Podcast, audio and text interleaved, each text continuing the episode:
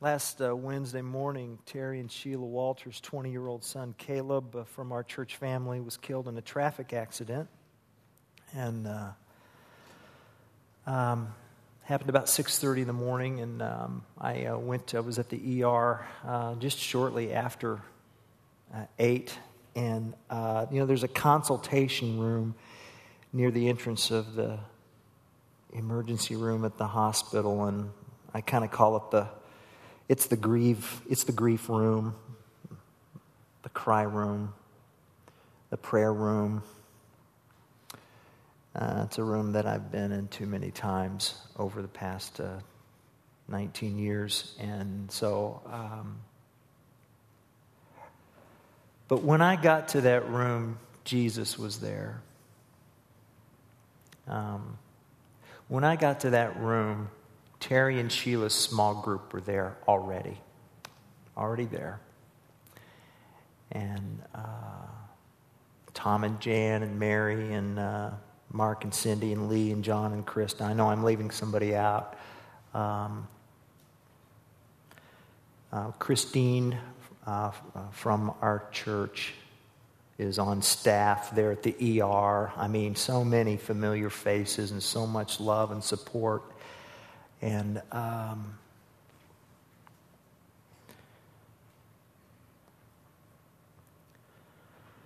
so during our song set, I'm looking for Terry and Sheila and going over to, to uh, just to hug them and love them a little bit. And then uh, I'll tell you the kind of man of God Terry is. Um, after I hug him, he just immediately grabs me and just starts praying for me right here and right now. And uh, so, asking that God would speak. And so, I hope, I want that to happen.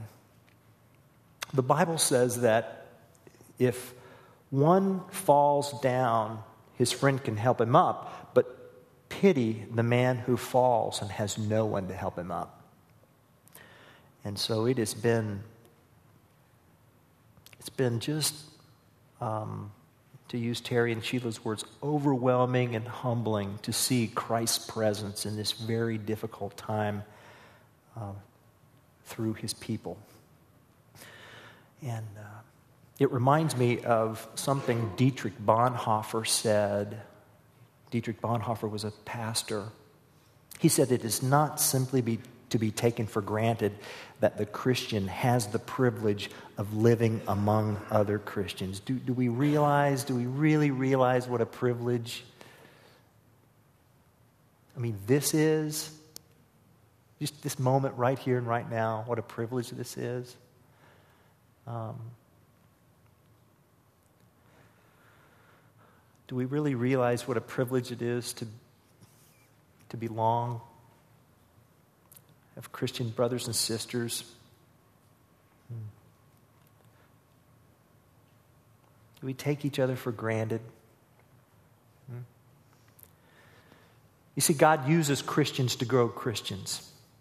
We can't grow by ourselves. We can't. People don't grow alone, they grow in community. And um, this is what we're learning here these few weeks about spiritual growth. We're in a series on spiritual growth called Press On. And we're paying attention to uh, um, just some feedback that we received when we took a survey last November, uh, a little survey called Reveal. It was a web based survey, and um, about 200 of our church uh, everybody was invited to participate, and we got responses from about 200 uh, folks. And because we wanted to find out where we were spiritually, we wanted to find out um, about how we're doing in terms of spiritual growth. And part of that is, of course, defining what is spiritual growth. What is it? And we agreed last week, didn't we, that Jesus offers the quintessential definition of spiritual growth. Mark 12, 29 to 31. Hear, O Israel, the Lord our God, the Lord is one. You shall love the Lord your God with all of your heart, with all of your soul, and with all of your mind, and with all of your strength. The second one is this you shall love your neighbor as yourself. Love God, love people, That's spiritual growth. Spiritual growth is increasing my level of love for God and others. That's what spiritual growth is. And we found out in our church family that we're kind of like an orchard. We are an orchard of trees, and we have trees, we have folks in different seasons of spiritual growth. And we learned that we learned that there are uh, a number of seasons that we experience in spiritual growth in terms of loving God and loving others. We, we learned that there's four. We learned that 7% of our adult population, about 50 of us here, are kind of in the exploring Christianity season of life. I'm not, I believe in God, I'm not sure about Christ. Faith is not as much of a significant part of my life as I want it to be, but this is kind of where I am, about 50 or so of us here. Uh, we learned that 43% of us have crossed the line of faith and are um, working on what it means to know Jesus.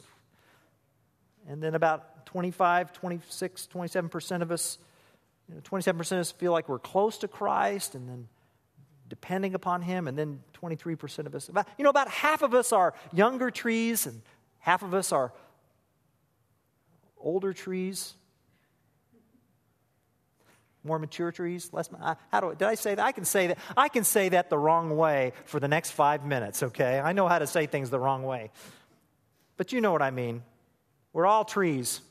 We're all trees, and um, so the question is, what do these trees need?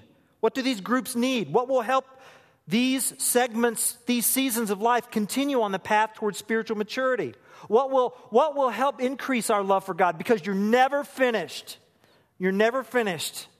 My son Benjamin uh, said last week, you know, it was good that we didn't, you know, it's, his point was that it's easy to begin comparing ourselves with one another, and that's, that's ridiculous to do because, because we grow at different paces. And so it's not about comparing how I am to you, it's about wherever you are growing.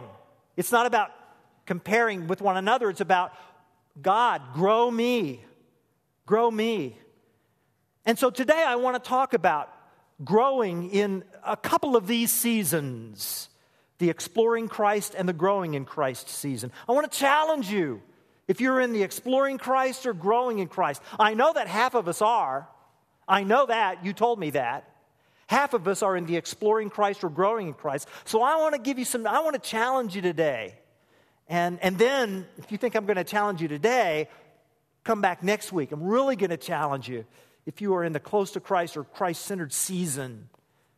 Because everybody continues to need to be challenged, everyone. Because you don't stop growing until you die or Jesus comes. So everybody needs to continue to grow. So, so the question is what does Jesus do? What does Jesus do to incite a growing love for God and others? And particularly, if you're, uh, if you're uh, in, the, in the younger season of growth, the exploring Christ or the growing, what does Jesus do? And notice we're going to talk about what Jesus does because ultimately Jesus is the one who brings growth. It's not like, okay, I'm going to have to kind of grunt my way to growth. That's not what we're talking about here. We're talking about what is it that Jesus does to grow us. And to answer that question, I want you to turn in your Bibles to the book of Acts, chapter 9. Acts chapter 9, page 778 of your church Bibles. And I want us to look at the conversion of Saul of Tarsus. We know, we know him as the Apostle Paul, but in his life, as we are introduced by Luke in Acts chapter 9, page 778, we know him and we'll refer to him this morning as Saul of Tarsus. This dramatic, life changing conversion and the reason why I want to look at his conversion is not because I want us to compare our conversion experience to his. I don't think I'd want his experience. it was a pretty violent conversion experience, as we'll see. But I want us to see what does Jesus do? What are, what are some lessons here that we can learn about what Jesus does, not just to, to grow Saul's faith, but, but to increase our level of love for God and others. And so as we looked at these verses in Acts chapter 9, I want, I, I want to pay attention to, I want to pay attention to first the power of Jesus to change lives, the power of Jesus to change lives. We'll see then the truth of Jesus' word to, to feed and deepen our lives. And then Lastly, we'll look at the, the presence of Jesus' people to sharpen our lives the power of Jesus, the truth of Jesus' word, and the presence of Jesus' people. That's where we're going today. Acts 9, verse 1 says, Meanwhile, Saul was still breathing out murderous threats against the Lord's disciples.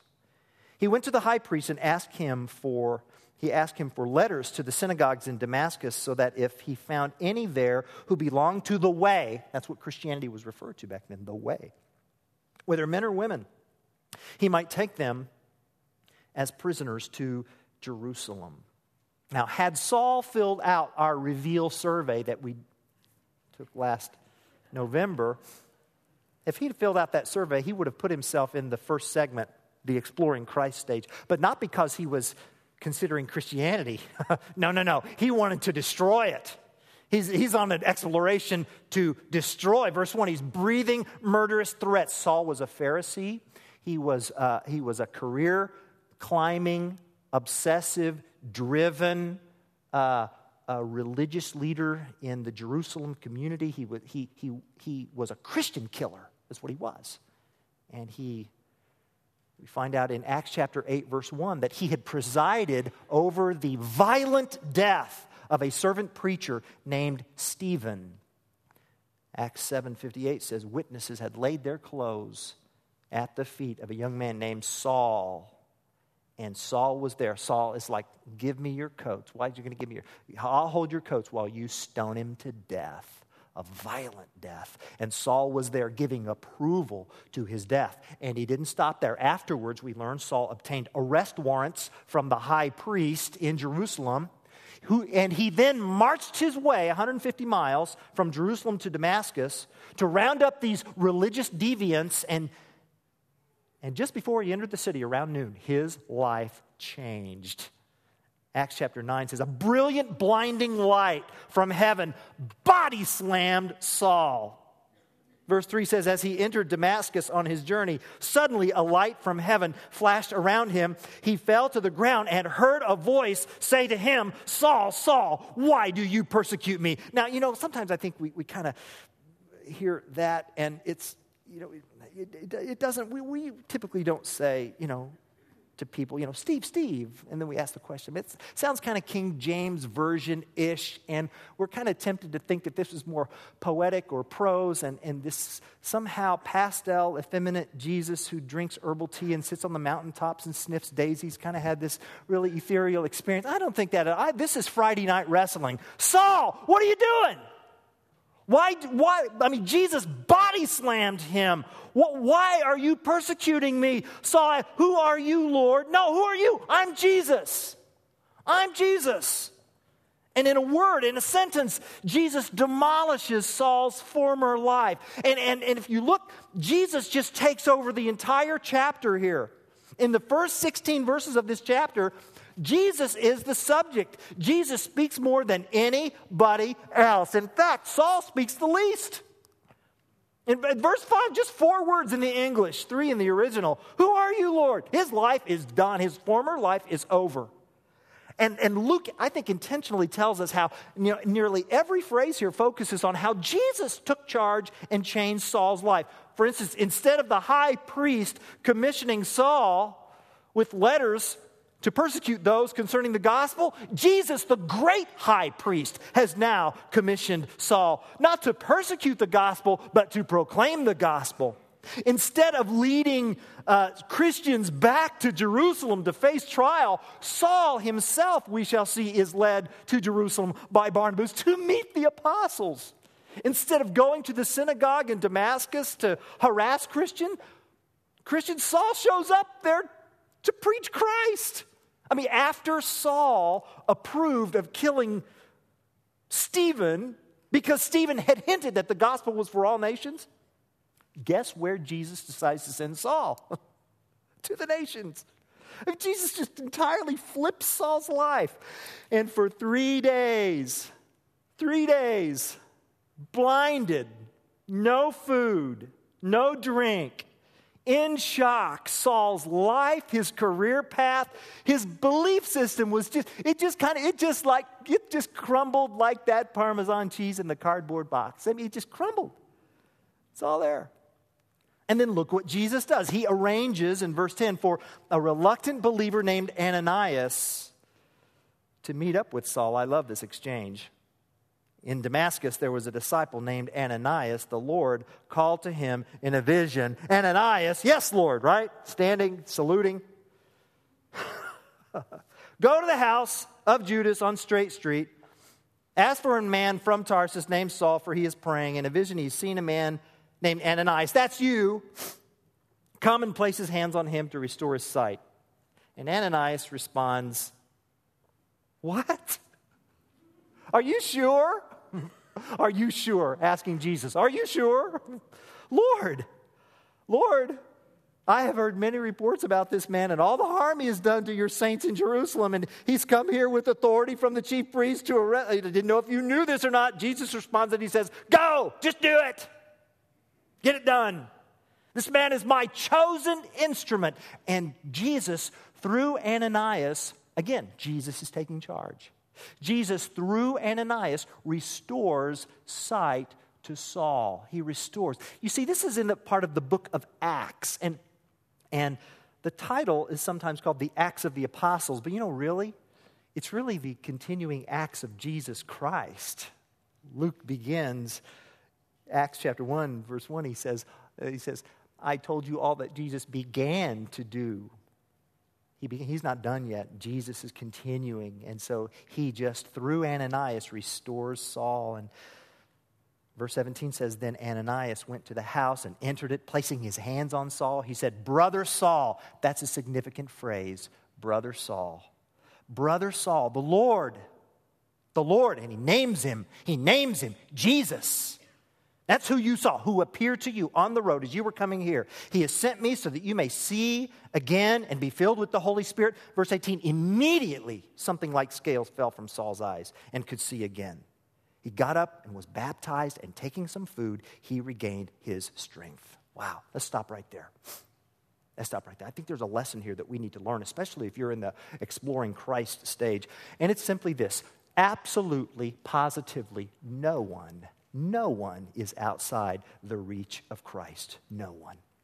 I mean, the last person on earth that the disciples, Ananias, that the apostles could have even imagined converting to Christianity. The last person would have been Saul of Tarsus. But there's no one, no one that Jesus can't change. Jesus has the power to change anyone's life. Anyone. And so I'm thinking about you who are in the exploring Christianity season, around 50 of us here. Some of you, some of you are ready to cross the line of faith, but you may be wondering, okay, what about my past? Or what about my junk? Or what about the things I've done in my life? Or what about my regrets? What about my baggage? What about my sin? You know, people, people here really knew. I mean, they wouldn't let. Can you hear Jesus? Listen. Listen to what he said to Ananias in verses 15 and 16. Go! This man is my chosen instrument. The one you think is your enemy is my chosen instrument. And later on in Saul's life, when he wrote as the Apostle Paul, he doesn't try to deny the past or the baggage. He owns it. He admits it. This is it. This is the deal. 1 Timothy 1:16, I was shown mercy so that in me, the worst of sinners, Christ Jesus might display his unlimited patience as an example for those who would believe on him and receive eternal life. If, if you think that there are some people, to, to say that there are some people that Jesus can't reach, that violates the very principle that brought you to Christ. We're a community of sinners here. We're a community of examples of Christ's unlimited patience here. Jesus has the power to change lives. And, and what we learned in our survey is that really among our exploring Christ season that we have an extraordinarily high level of trust in terms of loving God and loving others by those who aren't even Christians yet. Look, look at these slides up here. If you were to compare yourself to Saul, if, if you were, those of you who are in the exploring Christianity season are you're much closer to Jesus than Saul himself ever was. I'm thinking of this slide. It says Windsor Road Christian Church's participation and satisfaction in church related activities. And uh, just pay attention to the, this first column here. Even the second column, these first, these earlier seasons of life, small groups, serving in church ministry. This is, these are folks that would not call themselves Christians. Those who were touched by the, our services.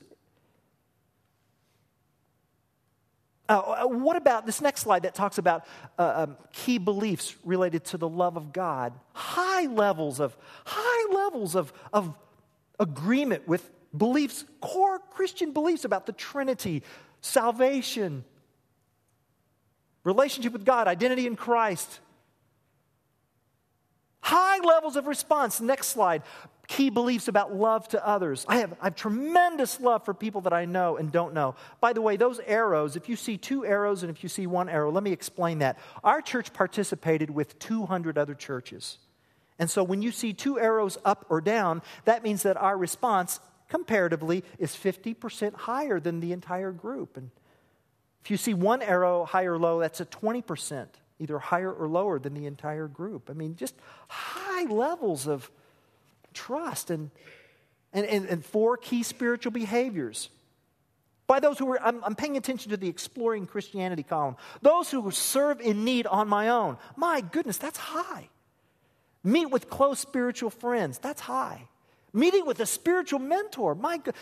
You know, unless I'm misreading these slides, those of you who are in the exploring Christ stage, you're serving, you're having spiritual conversations about Christ, you are, you are comparatively showing higher levels of trust in God's Word, Jesus, basic Bible beliefs. You're participating in the weekly service and and experiencing, really, you're just feeling the Lord is touching you in that time. That's wonderful. Some of our staff, we looked at these slides and we said, well, maybe these folks are Christian and they just don't know it. You know? Maybe. Possibly. Possibly. Or perhaps, perhaps you're participating, but you have yet to personalize the decision your decision. You need to understand being a Christian is not just about doing church activities, it's about knowing Christ, trusting Christ, belonging to Christ, loving Christ, depending and leaning on Christ. It's not about being either Democrat or Republican, white, non white, Tutsi, Hutu, English, Irish, Jewish, Palestinian, or American. It's about entering into Christ's kingdom, and it's about Jesus pointing to you and saying, I have chosen you. Listen to what Saul later said when he remembers his conversion experience in Acts 22 14. He said how he remembered how Ananias said to him, The God of our fathers has chosen you to know his will and to see the righteous one and to hear words from his mouth. You will be his witness to all men of what you have seen and heard. And now, what are you waiting for? Get up, be baptized, and wash your sins away, calling on his name. You say, Well, okay, we know that Saul was chosen, but how do I know that God has chosen me to know his will? Listen to me, look up here. Ananias is just a messenger. He appears, he does his job, and then he leaves. We'll meet him in heaven. Church family, I'm a messenger. I'm just a messenger.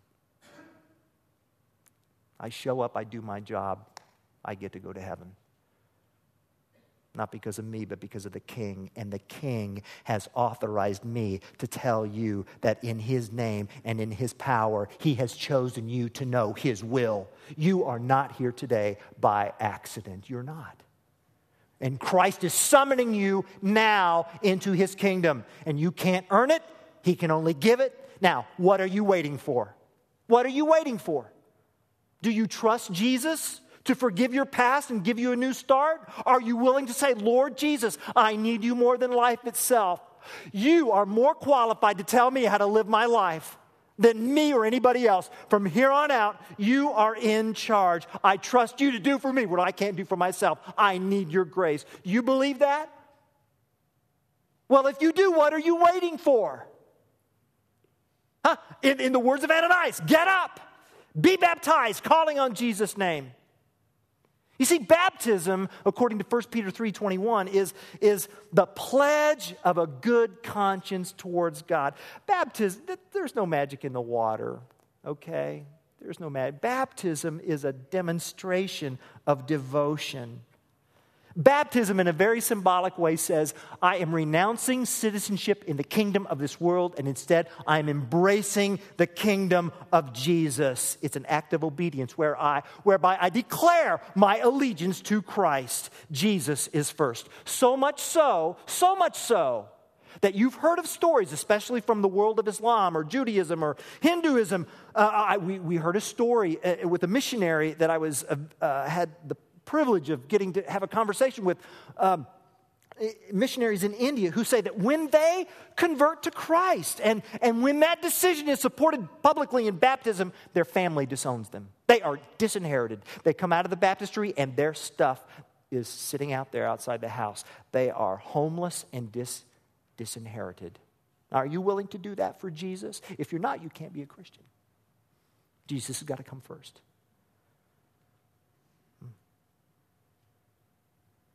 What are you waiting for? What are you waiting for? Jesus has the power to change your life. So if you're in the exploring Christ season here, here, here's what I would like for you to do. I would like for you to take this card here. Before you leave today, put your name on it. Everybody, I would like to do that, but I want to pay attention to those Put your name and your contact information, and I say, I want to talk to someone about a relationship with Christ. I want to talk to someone about baptism. I want to talk to you about that. And we're going to follow up. We're going to, we're going to follow up. This is this because we what are you waiting for? Okay? What are you waiting for? And you don't have to wait till we go through these cards in the office tomorrow morning. I'm going to be out in the Welcome Center. I want to talk to you about it. I want to pray with you. What are you waiting for? Jesus has the power to change your life. You're here, you've been part of worship, you're in a small group, you've been serving. But have you personalized this decision? Have you? What are you waiting for? Well, when we keep reading in the book of Acts, after Saul's conversion, it says he immediately started proclaiming the resurrection of Christ. Immediately. Started talking about Jesus being the Son of God. Can you imagine Osama bin Laden joining the Billy Graham Evangelistic Association? Huh? Now you know what I'm talking about. Right? Wow. Whoa. What about Howard Stern? What if Howard Stern started writing theology books? Whoa. would you be a little suspicious? Maybe, I would. I want to pick it up. All those who heard, verse 21, were astonished and asked, Isn't, isn't he, uh, wait a minute. They did a double take. Isn't he the man who raised havoc in Jerusalem among those who call on this name? And hasn't he come here to take them prisoners? Wait a minute. Yet Saul grew more and more powerful and baffled the Jews living in Damascus by proving, by proving that Jesus is the Christ. What does that mean? That means he would open up an Old Testament passage of Scripture and he made the this is that connection. The this is that connection. And, and it's like they, they just didn't know what to say. They, he, they, they were astonished, they were baffled. And, and they're baffled their baffled, astonished shock then kind of later became rage because it's like Saul had switched sides, right? Verse 23. After many days had gone by, the Jews conspired to kill him. After many, now let's just stop right there. After many days had gone by, the Jews conspired to kill him. Question How many days? How many days? Answer Three years. Say, how do you know that? In your Bibles, I think it might be helpful if you, if you made a little asterisk by that phrase, after many days. And at the bottom, write down Galatians 1 15 to 18. Galatians 1 15 to 18. This is from the book of Galatians. Saul, Paul, the apostle, wrote, But when God, who set me apart from birth and called me by his grace, was pleased to reveal his Son in me so that I might preach him among the Gentiles, I did not consult any man nor did I go up to Jerusalem to see those who were apostles before I was. So so Saul of Tarsus didn't hook up with the apostles so that he could enroll in the apostolic seminary and get schooled on the gospel. That's not what happened. What happened? I did not go up to Jerusalem to see those who were apostles before I was, but look, I went immediately to Arabia and later returned to Damascus. Then, here we go, after three years, I went up to Jerusalem to get acquainted with Peter and stayed with him 15 days. So a lot of time passes in that little comma after many days had gone by. Well, what was happening in Arabia? Well, a Bible teacher named John Stott and other scholars assert that it was during these three years that Saul received further revelation from Jesus about the gospel. Stott suggests that just as Jesus spent three years of his ministry with the apostles, then so too, over three years, he appeared to Saul specifically revealing to him that the gospel, Christianity, was not just for the Jewish people, but it was for the world. For the world, for the nations. For the nations. Let's just stop right there. Because when I, when I think about that, I, I, I think, wow, wouldn't it be great to become a Christian and then spend daily time with Jesus for three solid years being taught by Jesus? Wouldn't it, wouldn't it be wonderful to hear the, the word of Jesus? I mean, you know, Randy, here's how to study the word. Here's, here's how to pray. Here's what to do with the gifts and abilities and talents I've given you. Here's how to worship. Wouldn't that be wonderful? Imagine Christ himself teaching you. Wouldn't it be great to get away? Just, I'm going to get, a, get away. Oh, I'd love to go away. Can I go to Arabia, Lord? Just let me, let me get away. You know what? Here's the deal. You don't have to go to Arabia. You don't. You can, you can do that in Champaign County. Yeah. See, what we've learned about spiritual growth, increasing our level of love for God and others, is that if you want to increase your level of love, you need, you need time with Jesus in prayer, and you need time reading the Word of Christ. Church family, hold your Bible up.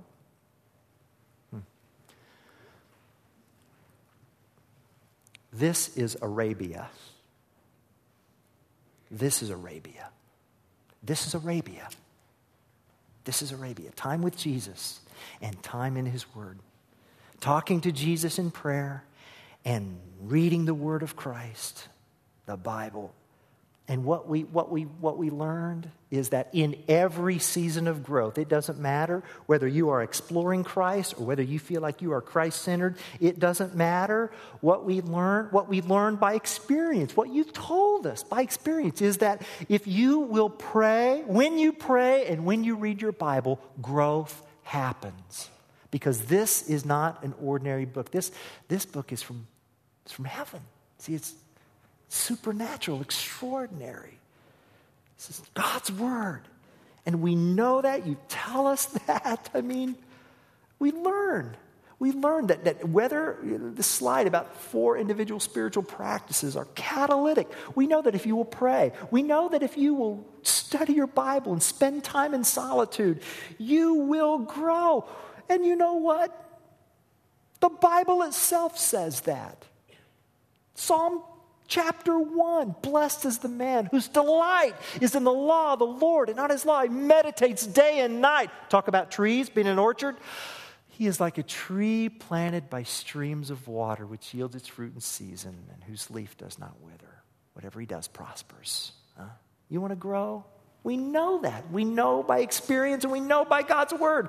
Read your Bible, talk to Jesus, spend time in Arabia in His Word every day. That's the good news. You know what the bad news is? The bad news is it's not happening enough in our church family. It's not. You all told us that. We talk about participation in four key individual spiritual practices. There's a lot of arrows that are down.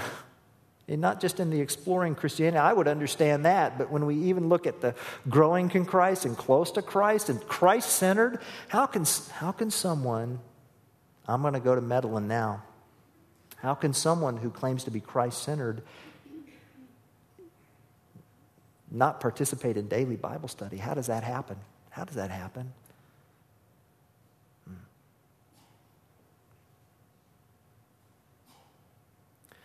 Did you know that in our country, 600,000 Americans every year have heart bypass surgery? 600,000 Americans. 600,000 Americans. About 13 years ago, I got to see one of those heart surgeries at the hospital. I mean, not on video, I was there. It was like the Discovery Channel right there. That was incredible. The surgeon at the time said, You know, this was, what, 13 or so years ago? A long time ago. And the surgeon said, um, this, this surgery costs about 30 grand. That's about what it was back then. I don't know what it is now. So multiply 600,000 by whatever it is now, right? Surgeons tell their patients that after the bypass, they're going to have to change their lifestyle. Surgeons say that the bypass is a temporary fix. Surgeons say that the patients have got to change their diet. They've got to quit smoking, drinking, they've got to exercise, they've got to reduce stress. In essence, the surgeon says to the patient, You've got to change or you're going to die. That's the deal. And yet, did you know two years ago, in a medical study, in a medical study two years ago, 90% of the heart patients do not change. Within two years, two years after heart surgery, the patients have not altered their behavior. Instead of making changes for life, they're choosing death. They act as if they would rather die. That's sad. I'll tell you what's worse. Imagine knowing exactly what it will take to grow in your level of love for God and others. Imagine that. I mean, imagine having the resources at your fingertips. Imagine that. You have it within your grasp to grow. It's there. You're thirsty. You're, you're emaciated. And you're at the oasis. And someone hands you a cup of water, but you don't drink it. Do you want to grow or not? What are you waiting for?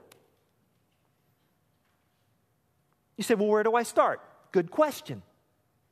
Good question. So, out in the foyer, out by the Grow Center,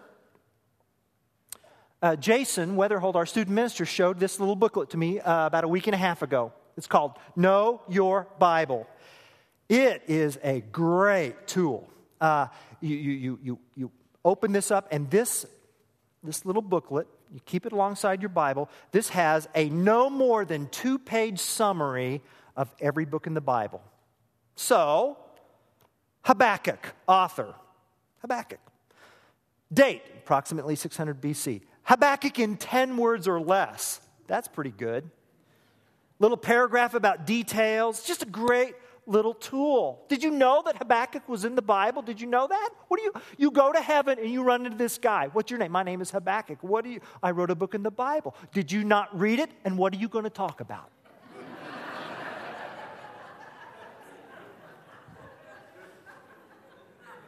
go get this book.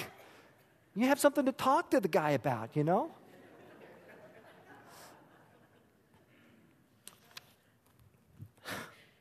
I said, Jason, how much did you pay for this? Well, you know, it's three ninety five. I said, oh, I said, okay. Well, I told Brian, I said, let's. I gave, I gave Brian one more thing to do before he went to the Dominican. I said, Brian, can, we need a bunch of these for, you know, so before you get on the plane. And so, so anyway, so um, Brian and Elizabeth Geiger uh, it, ordered 250 of these. Uh, we, we got, I, you know, we got the, we got a deal here. You know, we're shoppers here. 79 cents a copy. Okay? Yeah, woo, hey, wow, that's great.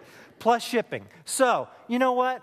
It's a dollar or free, all right? So please, you know, everybody in first service has already had their chance, right? So, but if we run out, we can get some more. But listen, this is a great little tool and it'll just help you you just think it, you're thinking through uh, studying through a book and you say well, I, you know what's a synopsis of this and and it's a great little tool. Uh, if you look, um, Mike, let's go up to our church website.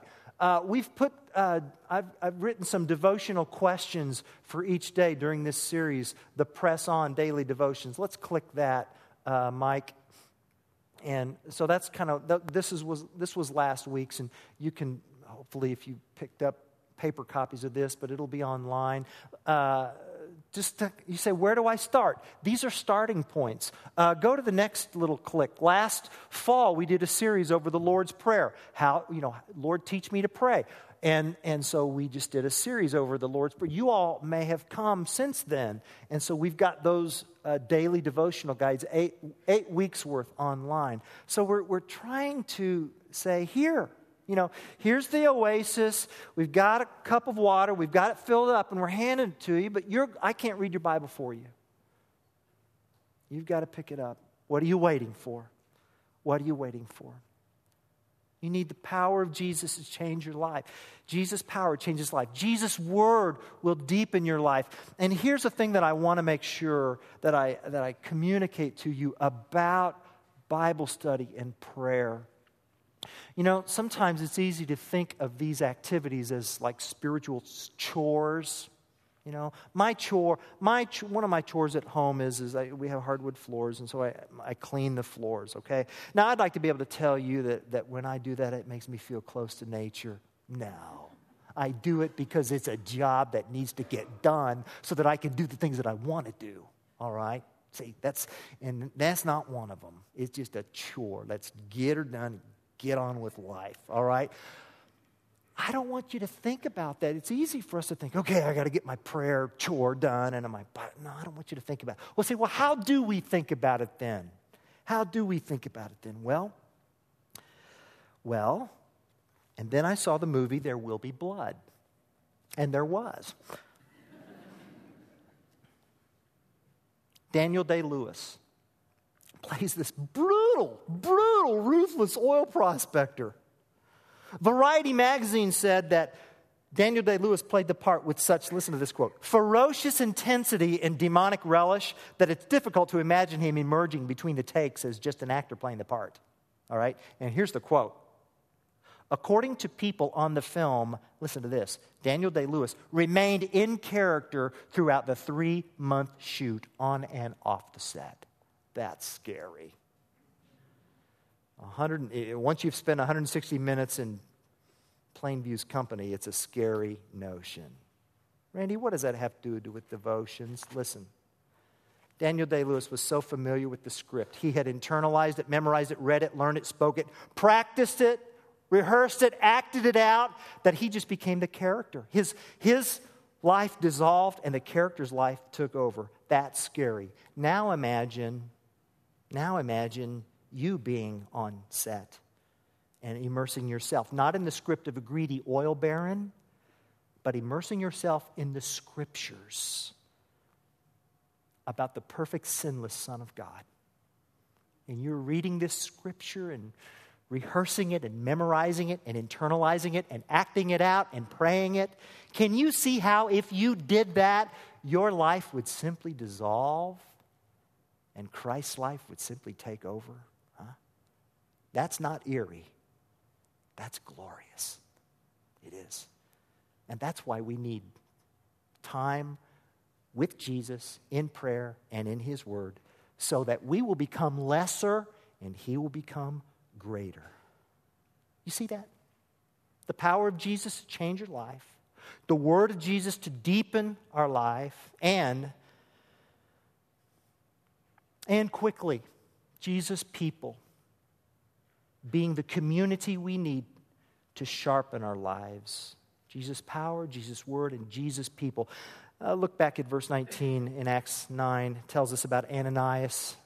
We, we read about the disciples in verse 19. Paul returns from Arabia, but when, they tried, when he tried to hook up with the disciples, they just didn't trust him, did they? Would you? They thought he was a mole. But then in Acts 9:27, look, it says, "But Barnabas took him and brought him to the apostles. He told them how Saul on his journey had seen the Lord and that the Lord had spoken to him and how in Damascus he had preached fearlessly in the name of Jesus. But Barnabas took him." Do you have a Barnabas in your life? Do you? Someone who will bring you along, sponsor you, come alongside of you, walk with you, help you, give you a sense of belonging. Are you a Barnabas? You know, half of, get this, half of us need a Barnabas, and you know what? Half of us are Barnabas. And if you are a Barnabas, don't wait to be invited. Don't wait to be invited. Take the initiative. I, that's why we are growing in our relationship with Restoration Urban Ministries and the church that's there. And because we, we, we can be a Barnabas to that local church, to love them and to come alongside. That's why I hope you can come to the dinner on the 29th there. You know, I've heard people say, well, I can worship God at home. I don't need to go to church. Well, you know what? I can worship God at home too, but worship, you know, Christianity is not just about connecting with God, loving God. It's about loving God and loving people. It's about community, connecting with God and others. And, you know, that's what we find out. That's what we find out when we, we think about church related activities that are catalytic to spiritual growth. And all of these here in these two slides deal with relationships weekend services, small groups, serving in church ministry, spiritual mentors on the next slide. It's so important, so important that we be in community.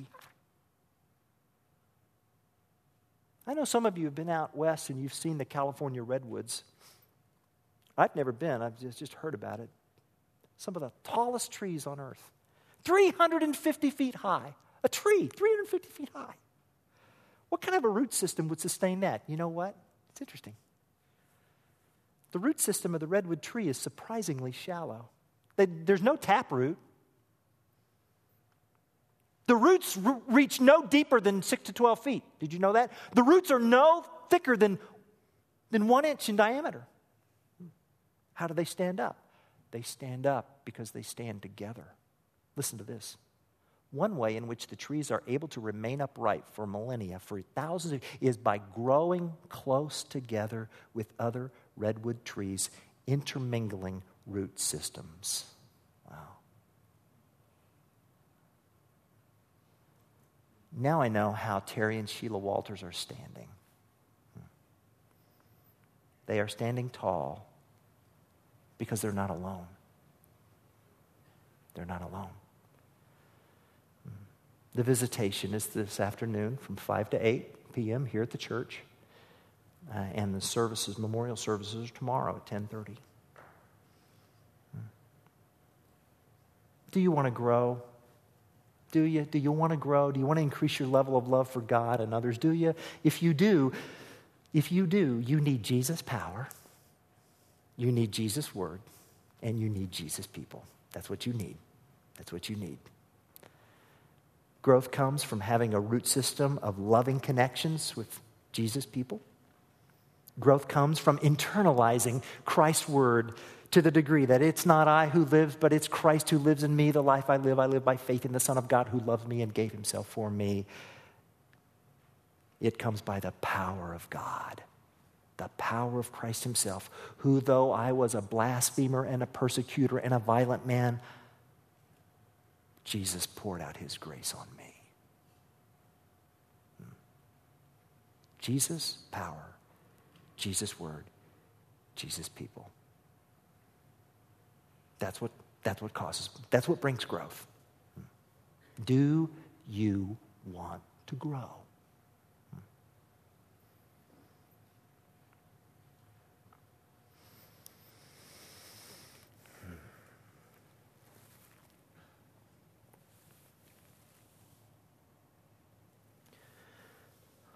Lord, thank you so much for giving and giving and giving.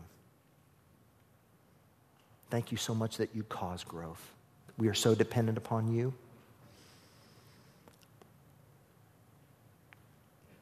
Thank you so much that your grace was poured out upon us because your grace flowed from your very own self as you suffered and died on the cross. Thank you. And now we remember you, we remember you in this time. And we thank you for your for your life, for your death, for your resurrection, and for all you are continuing to do because you're not finished with us.